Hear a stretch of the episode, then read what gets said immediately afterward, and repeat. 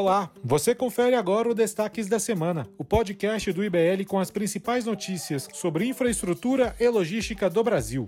Produtividade do transporte ferroviário de cargas avança no primeiro semestre de 2021. O resultado foi conquistado graças a investimentos na expansão da infraestrutura do modal. De acordo com a NTT, o Brasil registrou em março um aumento de 30% na produtividade desse transporte na comparação com o mesmo período do ano passado. Os granéis agrícolas registraram um maior avanço. Foram 53% de toneladas transportadas a mais na comparação com 2020.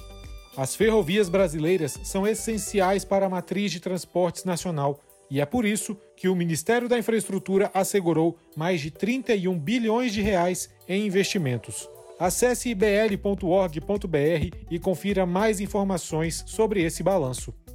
A Petrobras subiu novamente o preço dos combustíveis para as distribuidoras do país. A gasolina teve reajuste de 6,3%, o litro do diesel aumentou 3,7% e o gás liquefeito de petróleo, o GLP, foi reajustado em 6%.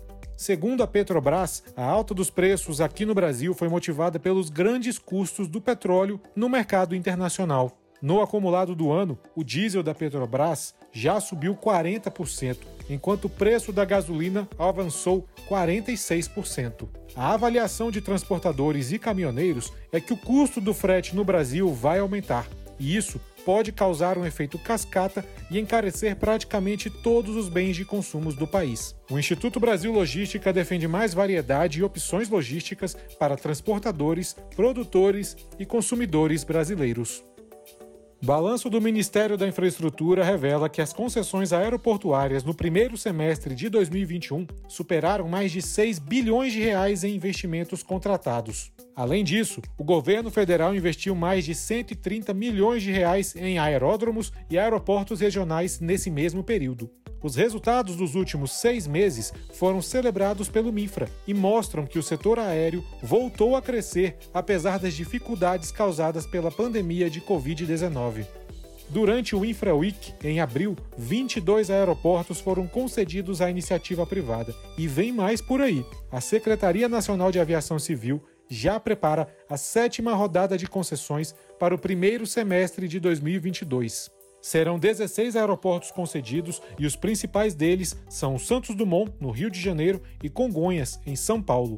Acelerar os investimentos na infraestrutura aérea é fundamental para modernizar o setor, reduzir custos de viagem e desenvolver o país. Esses são os destaques da semana do Instituto Brasil Logística. Siga nossas redes sociais, acesse nossa página oficial e fique por dentro de todas as novidades do setor de infraestrutura e logística. Até a próxima!